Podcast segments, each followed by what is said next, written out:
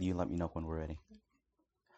Uh, some of you asked uh, when I came this morning, are we going to you know continue in First Timothy as we've been doing? And I said no. Uh, we're going to do uh, sort of a, another Easter message, even though this is a week after Easter, um, because uh, something provoked me this past week. Um, there's a phenomenon that seems to me happens every Easter. Uh, one is uh, people who don't usually go to church, they will on Easter go to church. These are what we might call first time, long timers. Uh, maybe they believe, maybe they don't, um, but they find it uh, perhaps a custom to go to a church uh, for Easter. And so you would think this would be the perfect time for pastors everywhere to just give the basic, basic, basic message of Jesus' death and resurrection, right? Because all these newcomers are coming to church for the first time, maybe the one time ever that year, and perfect opportunity to give them the gospel, straightforward. And yet, each Easter, pastors who year after year have to preach a Easter sermon uh, find themselves wanting to invent new ways to to package the, the Easter message. Uh, find new ways, invent new methods of talking about it to, to, to attract uh, the masses. This creates a very odd contradiction, doesn't it? On the one hand, you have people who've never heard the gospel coming to church, but then on the other hand, you have these pastors and preachers who want to reinvent and revise the, the Easter message a month ago, uh, there was this article in Christianity Today called Six Ways to Celebrate Easter This Year. Okay, six ways to celebrate Easter this year. This is how the article began. Easter is a favorite holiday for many because it celebrates Jesus' resurrection on the cross and the new life he gave because of his sacrifice. But, but, sometimes we get stuck in old habits and celebrate Easter in the same way each year. While there's nothing wrong with this, you might want to try something different to make your Easter celebration more memorable. And then it goes on to list six different ways for us to celebrate Easter. Let's take a guess. How many of those six ways help us to remember or commemorate Jesus' death and resurrection? Zero. This is an opportunity lost, right? Again, you have all these people who've never, maybe have never heard that message, that glorious message of resurrection coming to church, and that, and and all we can seem to do is to try to reinvent things, reinvent the wheel, um, and we don't give them the message that they want to hear, that they need to hear. Today's text, while this is not a traditional Easter text, it does talk about the resurrection. Specifically, it shows how Paul, while he's uh, debating theology with these philosophers in Athens, uh, he actually gets their interest. He piques their interest, and he actually gets a few converts. Uh, the, the Bible actually mentions not a few converts, not just a few, but several converts. But I think very interestingly, Paul piques their interest when he talks about the resurrection. In fact, it's the only time in this debate with philosophers that Paul is actually able to get some attention is when he talks about the resurrection. Why? Like we read the sermon, Paul talks about many things, right? And in seminaries and churches and theologians, when they write about Acts 17, we'll talk about many things. But why is it at the moment that Paul mentions the resurrection, why is it that at that moment those Athenian philosophers' years are turned. Of course, some mocked, some resisted, but others believed. Why? What is it about the resurrection that draws even the interest of thinkers and philosophers, atheists, hardened atheists. Why is the resurrection important for them? And then, of course, why is it important for us? So that's what we're going to talk about today. We'll just do uh, two basic points. First, we'll uh, summarize and look at Paul's sermon. Okay, and then we'll talk about uh, the the Athenians' response to Paul's sermon. Okay, so first let's talk about Paul's sermon. Usually, this is a text that seminaries and churches and theologians use to teach apologetics. Uh, apologetics means a defense of our faith, coming from the Greek word apologia, which means a defense. Okay? Uh, so we'll use this text. In fact, in my seminary, when I took introduction to apologetics, the very first class was on Acts 17.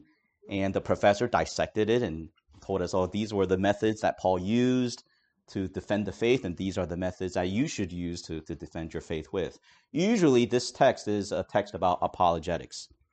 Uh, today, uh, we're not going to go through every single point that this text raises about apologetics. We'll, we'll bring up a few points. But we will try to answer just one simple question from this text Why? Why was it that the Athenians were moved when Paul talked about the resurrection. Why? I mean, Paul makes very good arguments about the Christian faith throughout his sermon in Acts 17. But why was it when he mentions the resurrection that the people were moved? Okay? So let's talk about Paul's sermon. Uh, I'll just make a few points. The first point uh, the audience was mostly philosophers. Okay, if you look in your Bibles at verse 18, Acts 17, verse 18, the Bible says, Then certain Epicurean and Stoic philosophers encountered him. And some said, What does this babbler want to say? Uh, Epicurean and Stoic philosophers, those were the two major schools of philosophy that were around uh, at that time in the Roman Empire. Uh, this is very different from Paul's usual audience. Uh, we remember from studying the book of Acts that Paul usually, when he goes to a new city, he usually starts to preach at a synagogue, right? Or to uh, Bible believing Jews and Gentiles. He starts in those places. People that are maybe they've heard the word of God before, maybe they're interested in the word of God. That's why they're going to a synagogue in the first place. Uh, sometimes out of the synagogue, they get run out, but they go to a house that's next door, and Paul continues to teach. But these are people who are going because they want to hear something about God's word, or they've already heard things about God's word, and they need Paul to kind of clarify for them. You know, um, you know, you guys have been baptized with the baptism of John. I'm going to tell you about the baptism of the of the Messiah, right? So these are people. Usually, Paul is talking to people who have some interest in God's word. Not so here. Okay, these are Epicurean and Stoic philosophers. These are people who have their own school of thought, uh, their own way of looking at the world, their own worldview, a worldview which doesn't have God, right? Epicureans believed that the world was just made of matter, atoms. We are not living beings. We're just atoms and matter that just interact with each other. You know, we don't really have a soul or a spirit. It's just brain synapses that fire and we're just chemical reactions. Those were the Epicureans. Uh, Stoics believed that any sort of thinking that wasn't rational thinking, including religion, including um, things that you can't explain by reason, was irrational. So Stoics believed, you know, in, in, in reason as the most important thing. So, so this was a skeptical audience. This was an audience that truly, deep down inside, uh, they were staunch atheists. Not only were these uh, you might call it a, a difficult audience.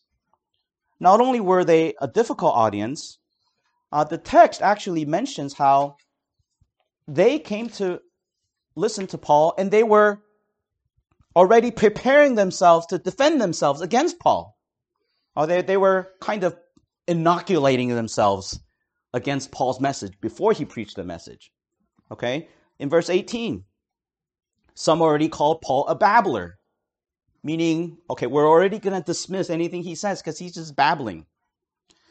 Others called him a proclaimer of foreign gods, meaning, okay, we're going to listen to him, but this is a Jewish guy from over there. So we're just going to listen to him and be nice to him and hear something different from another culture. But we have our own culture and we have our own worldview that we're going to hold on to. And then verse 19, others said, well, this is a teacher of a new doctrine, meaning, okay, he's going to tell us something, but we have our own doctrines that we're going to hold on to and we're not going to move from this. And here, we're only just going to entertain this new, you know, doctrine for a little bit. Okay, so these people have, even before hearing a word Paul has to say, they've inoculated themselves against the message. Uh, Romans 1 verse 18 tells us that sinful man, we all know the truth about God. Right? We all know the truth about God, whether we've had a Bible or not, because God shows us his invisible qualities through creation. And all of us suppress that truth in our hearts. That's what Romans 1:18 says. We all suppress suppress the truth of God in our hearts. This is what's happening at the Areopagus. Before Paul speaks a word, the Athenians are preparing themselves, they're girding themselves up to suppress the truth of God's word. And then, in that atmosphere, God, uh, Paul begins to systematically break down their worldview. Uh, we mentioned that among the crowd were Epicureans. These are the materialists, the modern day materialists of their of, of their time, people that believed everything in the world was just made of physical atoms and materials, and there was nothing deeper than that. Well, Paul actually, in his message, he he takes a chisel and he chips away, he hammers away systematically at the foundation of the Epicurean worldview. He doesn't give them any wiggle room. He, he's unrelenting. He doesn't leave them any room to say, well, your worldview is okay. Paul takes a Paul takes God's word and he breaks down every part of the Epicurean worldview. Okay, look at this. In verse 24, Paul says, God made everything. Meaning all of the material that you guys think make up the world, well, that's fine and good, but there's a creator of that material bigger than your worldview. God made the world and everything in it. Verse 25 God gives life and breath to all things. Meaning, in your worldview, everything is just made of materials that are kind of combined together. But it's God that gives this material life and breath and spirit and soul. Verse 26 Paul says it's God who gives design and purpose to all things. Right? He, he, he set the boundaries of all the different places. He, he set the times for all the different things that he created. He gives purpose and design to all things. Meaning, the world isn't just made of random material floating around and interacting with each other. There's purpose. There's a designer. There's a creator that gives meaning and life and design to all things. And then verse 29 God cannot be worshiped through idols, meaning, since God is the creator of material, since God is over material, since God gives material life and purpose and design, you can't fashion an idol out of material and say that's God. In fact, that's insulting to God. Basically, that's what Paul's saying. Right? God cannot be worshiped through idols. Now, think about this. And I'm, I know I'm talking to a, a room full of people who you've done evangelism, right? I'm certain you've been in debates if you want to call it that, maybe arguments, heated debates with a staunch atheist. I'm not talking about people who have some receptiveness to God's word. I'm talking about people who have their worldview. They're set in that. And maybe they will entertain you because you're from some other culture or you're from some other new doctrine and they'll entertain you for a little bit. But what happens when you start to chip away at their worldview? What happens? You get through the whole presentation? No. Right? They'll start to argue, right? And they'll start to push back. No, God didn't make the world. God doesn't give breath and life to all things. God doesn't give design and purpose to all things, right? They'll start to push back. And yet, if you notice in our text, even as Paul systematically chisels away at the Athenians' worldview, they don't react to him until he mentions the resurrection. They actually let him get through his whole presentation. But then when Paul mentions that forbidden word, resurrection, then that's when the Athenians lose their minds, right? Some call, some begin to mock Paul, but others are moved and they actually, their interest is piqued. These hardcore atheists. Now imagine that, right? Wouldn't we want to know that, that, that, that strategy? How to make an atheist interested in the gospel, hmm. right? And here Paul's done it. They're interested. Let's have you come back and let's hear again what you have to say. Why was it the resurrection? What is it about the resurrection that these Epicurean and Stoic philosophers wanted to hear Paul again? So let's talk about that. The reaction of the Athenians. In order for us to understand why the Athenians reacted this way, uh, we need to understand a little bit just a little bit. I'm not going to go into too deep of a detail, okay? We're just going to need to understand a little bit more about their schools of philosophy, all right? And we're going to do this by using one illustration, one example. Um, during that time, actually, this was a guy who was a contemporary of Jesus and Paul, born around the same century, or born in the same century, even though he never met Jesus or Paul. Okay, there was a guy in the Roman Empire named Seneca. Seneca was a Renaissance man at that time. He was a very powerful, a very influential man. Uh, he's to the Roman Empire, he was kind of like our Thomas Paine or our Benjamin Franklin. Um, he was a statesman, he was a philosopher, he was an orator, he was a poet, he was a playwright, he was even a tutor to the emperors, to the emperor's children. Uh, in fact, one of Seneca's two, uh, one of Seneca's um, proteges was Nero, who eventually becomes emperor. Okay, that Nero, Seneca was his tutor. Okay, so Seneca was like the Benjamin Franklin of that time. We mentioned he wrote plays. Uh, one of the plays that Seneca wrote was a play called Phaedra. Now, one thing you'll have to know about Seneca is he's a Stoic philosopher. And so when he writes plays, he's u- he's not just writing entertainment, he's using that to teach Stoic philosophy, right? You know how people do, right? They, they write something, but really they're trying to make moral lessons and, teach uh, teachings about what they believe in. So he's writing plays that teach Stoicism. One of these plays was a play called Phaedra. I'm just going to give you a very two minute brief synopsis of Phaedra. Um, Phaedra was the queen of Athens. She was the wife of the king, Theseus. Now, Theseus had a son from a prior marriage called Hippolytus. And so Theseus was the king, Hippolytus was Theseus' son, and Phaedra was the stepmother of Hippolytus. Now you got to put yourself in the mind frame of okay, this is you know stoic teaching, but it's also entertainment, all right? People would go to the theater to, to watch this play, okay? Hippolytus was a handsome young man. One day, when Theseus was away, Phaedra tries to seduce him. She fails.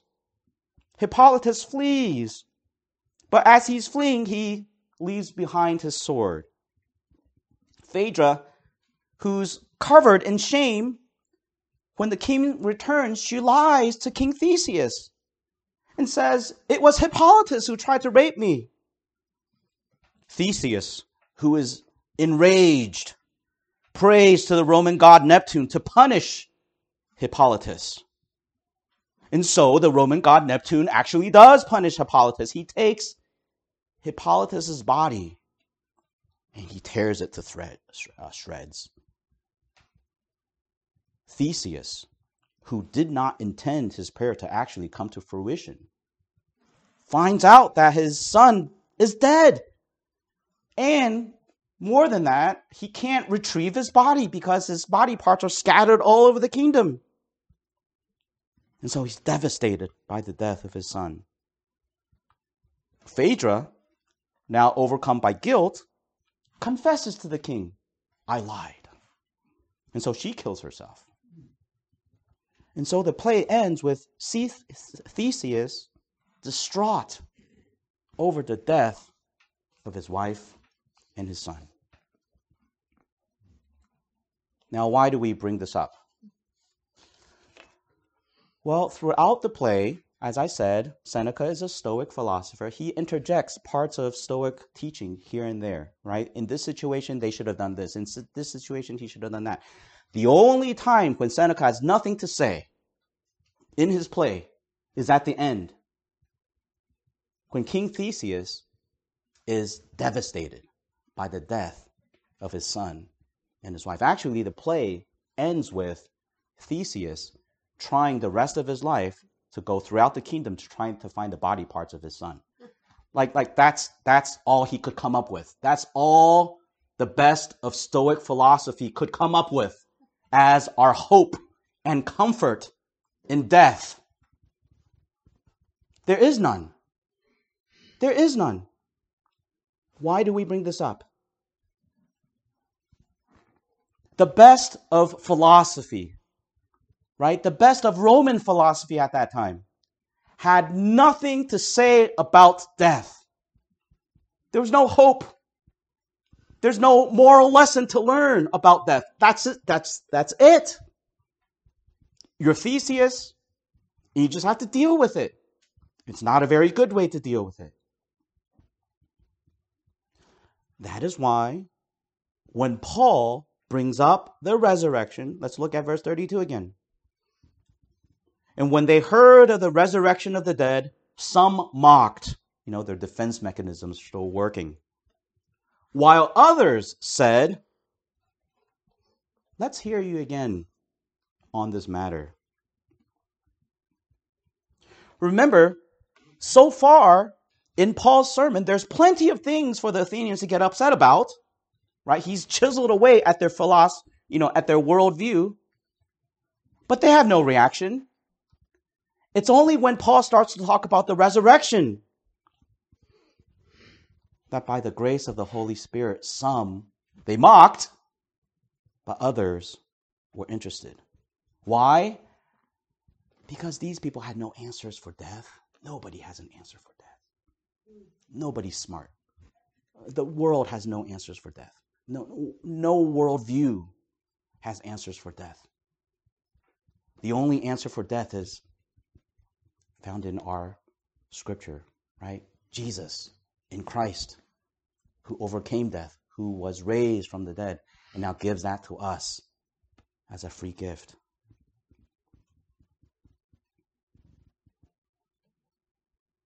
You know, not even the other.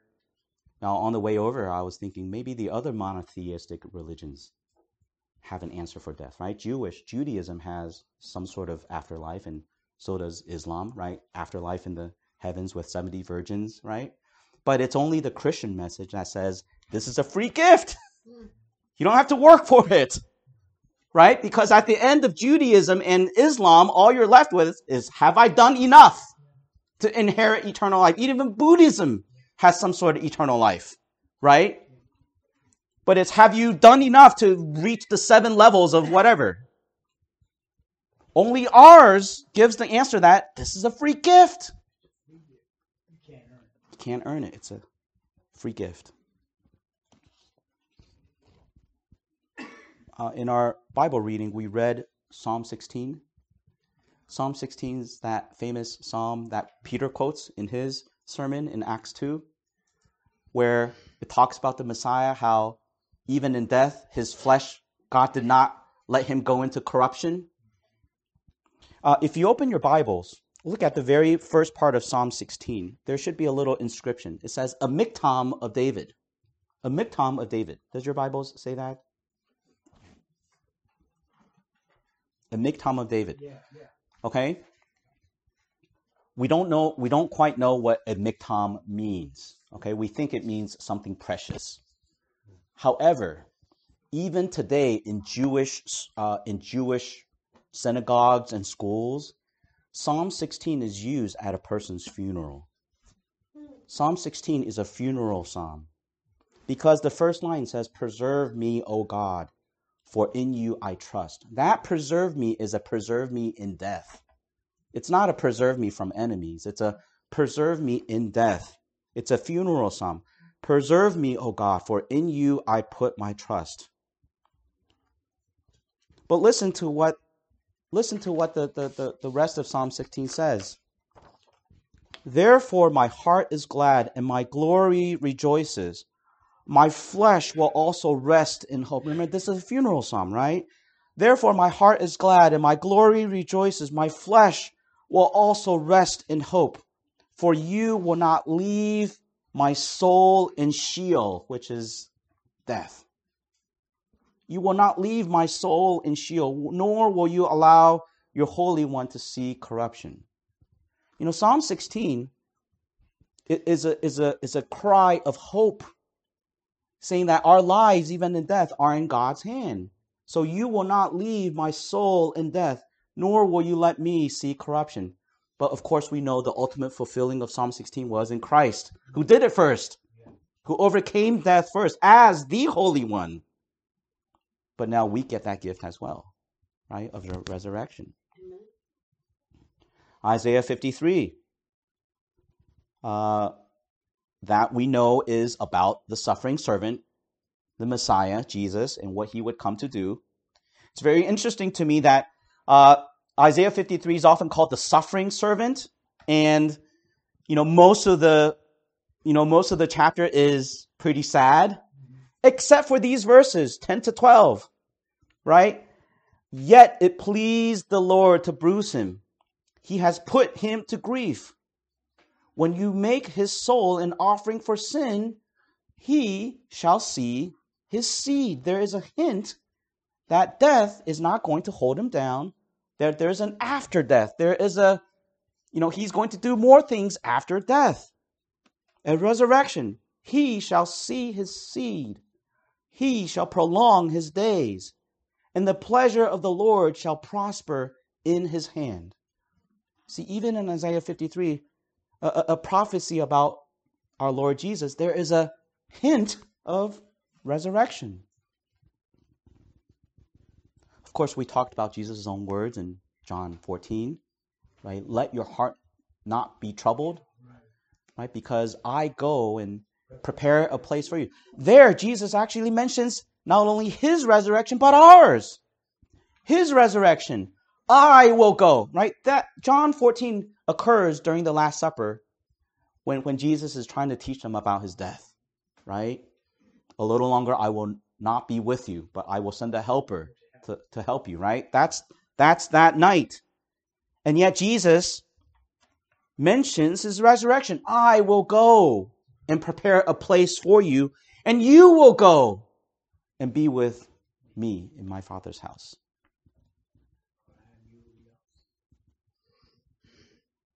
You know, this is personal, and this is why it provoked me. Uh, you know, this this past Easter. You know, I fear death. Might be surprising. I fear death. Um, I think it might might be actually true for you. I don't fear my death. I fear my loved one's death. Now, when, when you talk about things that might happen to me, I'm like, okay, I'll be with Jesus. Right? No, I don't fear that as much. I fear the death of my loved ones. I don't want to be away from them. I remember as a child, I feared the death of my mom and dad. What if I'm at school one day and they call me into the principal's office and they've been in a car crash? What am I going to do? After I got married, I started to fear the death of my wife. And now that I have a son, I fear his death. I don't want that phone call. And, you know, I'm preaching and I'm a Christian and I believe. I still don't want that phone call. I fear their death. For me, what helps me not fall over the cliff of fear and sadness is the hope that we will be together, that there is resurrection. Uh, Karen, uh, I think on your Facebook, I think last week you posted something about the Heidelberg Catechism, Lord's Day 1, which says, What is thy only comfort in life and death? That I, with body and soul, both in life and death, am not my own, but belong unto my faithful Savior Jesus Christ. My life is not my own, it's God's. But then my parents' lives are not their own. They're not my life, they're God's. I get to enjoy them for a time, but their life is God's, right? And God can do whatever He wants to do with their life. Same thing with my wife. I get to enjoy her for a time. She doesn't belong to me in that sense, right? Same thing with my son, right? He's my son, but God only, his life belongs to God. And I get to enjoy that for however long God wants me to, to, to enjoy it. Right? But his life is God's. But that's also comforting to know that his life is God's. And even if it was not in this world, his life is still in God's hand. And one day we will be together because of resurrection. Now I know relationships are different, as Jesus said, right? My wife and I, we're not going to be married in heaven. We're going to be angels. And my son and I, we're not going to be father and son. We're going to be angels, right? That's the mystery of re- uh, resurrection, right? Jesus says in heaven, Oh, you little of faith, right? We're not given to marriage. Nobody's given in marriage in heaven, but we're all going to be like angels. But you know what? That to me is still good enough, right? Yeah. I get to see my son. I get to see my wife and my father and my mother as angels, we're not going to relate in the same way, but we're still going to recognize each other. And we'll be angels and we'll have an eternity with God in his house. That is our hope, friends. That is our hope of resurrection. And it's too bad. It's too bad that on Easter Sundays, when people who need that hope come to church, and we're not able to give it to them. What does this mean for us? Well, when we are doing our evangelism, just know that whoever you talk to, no matter what type of type of worldview, what type of messed up personal background, religious background, philosophical background they're coming from, no matter how staunch of an atheist they are, they are still human to the very core. They might be like Seneca right? We don't ever know if Seneca came to know Christ. They might be like Seneca, who has all the answers for everything except for one. What does this mean for us personally?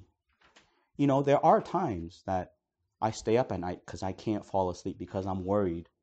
You know, whenever my wife visits New York and she has to drive two hours, I worry. I worry. And that keeps me up at night sometimes you know, I suppose for all of us, we wrestle in our moments with the fear of death in our own different ways. This is a reminder for us to grasp again onto that hope of the resurrection that we have in Christ. Let us pray. Heavenly Father, we thank you. Thank you for giving us such a precious gift that indeed, as you say, that frees us from the slavery of death and the one who holds the power of death over us as a fear, which is Satan. Thank you for freeing us, setting us free because of Christ. Lord, again, uh, in our moments of fear, in our moments of sadness, in our moments of weakness, turn our hearts back onto you. Help us to, to, to, to have encouragement and comfort from the fact that whether in life or in death, our lives are in your hands, our loved ones' lives are in your hands, and you will never let us go. You will raise us on the last day, and we will rejoice and sing. Death, where is your sting? Lord, help us each day. Give us hope, give us strength. We pray in Jesus' name. Amen. Amen.